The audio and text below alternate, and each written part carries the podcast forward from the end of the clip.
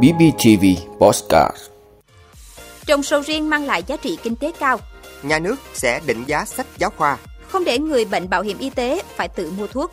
Việt Nam bị mã độc tấn công ngân hàng nhiều nhất Đông Nam Á. Phát hiện thêm một loại ô nhiễm nhựa mới. Đó là những thông tin sẽ có trong 5 phút sáng nay, ngày 18 tháng 6 của BBTV. Mời quý vị cùng theo dõi.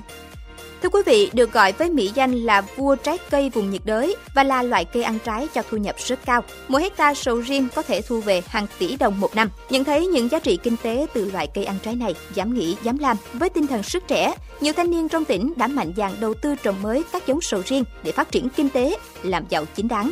Đơn cử như vườn sầu riêng Ri 6 và sầu riêng Thái 1,7 hecta của gia đình anh Võ Lê Minh Đức ở thôn 6 xã Đoàn Kết được trồng mới từ năm 2016 đến nay đã vào vụ thu hoạch. Để tiết kiệm công chăm sóc, ngay từ đầu gia đình anh Đức đã đầu tư hệ thống tưới tự động và chăm sóc theo hình thức hữu cơ, dưỡng cỏ, giữ ẩm cho cây và sử dụng thuốc bảo vệ thực vật hợp lý để có chất lượng trái tốt nhất. Đồng thời, cắt bỏ toàn bộ trái bói để dưỡng cây. Hiện nay sầu riêng Ri 6 có giá dao động từ 40 đến 50 000 đồng một kg và sầu riêng Thái có giá bán từ 50 đến 60 000 đồng một kg tại vườn. Theo tính toán, vườn sầu riêng 1,7 ha hecta của gia đình anh Đức sẽ cho thu hàng trăm triệu đồng. Trồng sầu riêng cần nhiều vốn đầu tư, nhiều công chăm sóc, nhưng bù lại thu nhập rất cao. Đặc biệt, nếu canh tác đúng quy trình kỹ thuật, mỗi cây có thể thu lợi nhuận hàng triệu đồng một năm khi vào giai đoạn kinh doanh.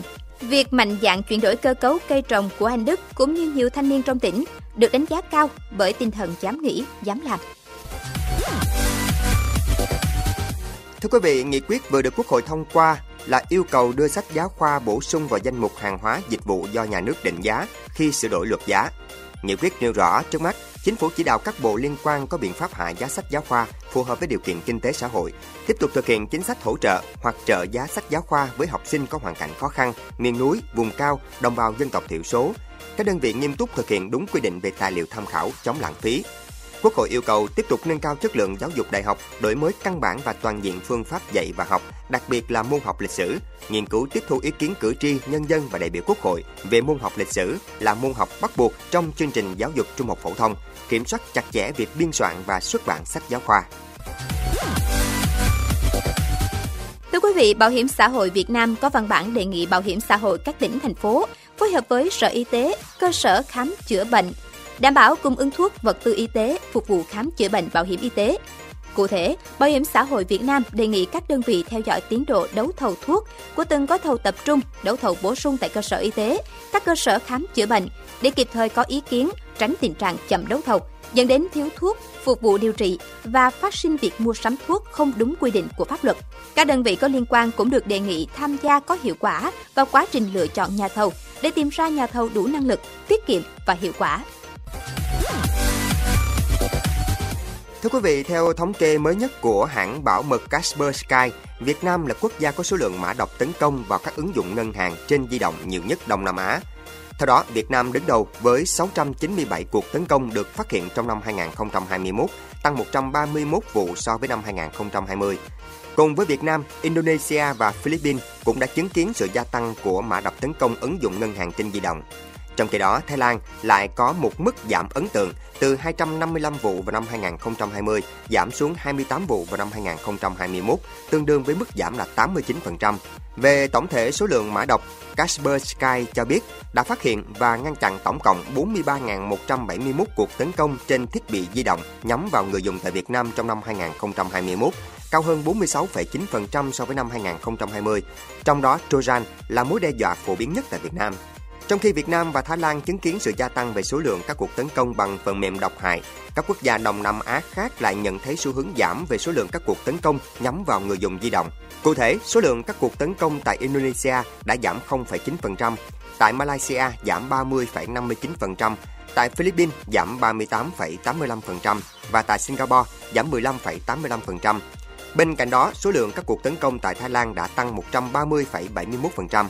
Xét về số lượng, Indonesia là quốc gia có số lượng mã độc di động cao nhất với 375.547 cuộc tấn công được phát hiện. Đây cũng là năm thứ ba quốc gia này đứng đầu Đông Nam Á kể từ năm 2019.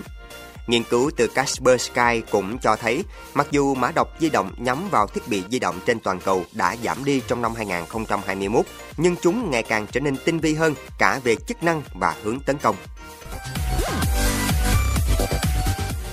Quý vị, các nhà nghiên cứu thuộc Đại học La Laguna, Tây Ban Nha đã phát hiện một loại ô nhiễm nhựa mới là sự kết hợp giữa những mảnh nhựa đầy màu sắc và những cục hắc ính cứng ở ven biển. Nhóm nghiên cứu nhanh chóng nhận ra sự kết hợp giữa hắc ính và vi nhựa không giống bất kỳ chất ô nhiễm nào họ thấy trước đây. Họ đã đặt tên nó là Plastita. Phó giáo sư Xavier Hernandez Borges làm việc tại Đại học La Laguna và là người đặt thuật ngữ Plastita cho biết sự hiện diện của nhựa trong môi trường không còn chỉ giới hạn ở chai lọ hay viên nhựa trôi dạt trên biển. Trong trường hợp này là sự kết hợp của hai chất gây ô nhiễm. Plastita được hình thành từ cặn dầu tràn trên đại dương, bốc hơi và đông đặc, trôi dạt như những quả cầu hắc ính vào các bờ đá của quần đảo Canary, Tây Ban Nha. Sóng biển mang theo viên nhựa hoặc các mảnh nhựa dạt vào bờ và dính vào những quả cầu này tạo thành plastita. Nhóm nghiên cứu đã tìm thấy plastita dọc theo nhiều bờ biển của quần đảo Canary, nơi có tuyến đường chính mà các tàu dầu thường đi qua. Tuy nhiên, nhóm cho rằng có khả năng dạng ô nhiễm nhựa này đã có mặt trên khắp thế giới. Dù cần thêm nhiều nghiên cứu để xác nhận tác động của plastita với môi trường, các nhà nghiên cứu tin rằng sự kết hợp giữa vi nhựa và hydrocarbon có trong hắc ính có thể rò rỉ các hóa chất độc hại, đe dọa sự sống của các loài sinh vật như tảo,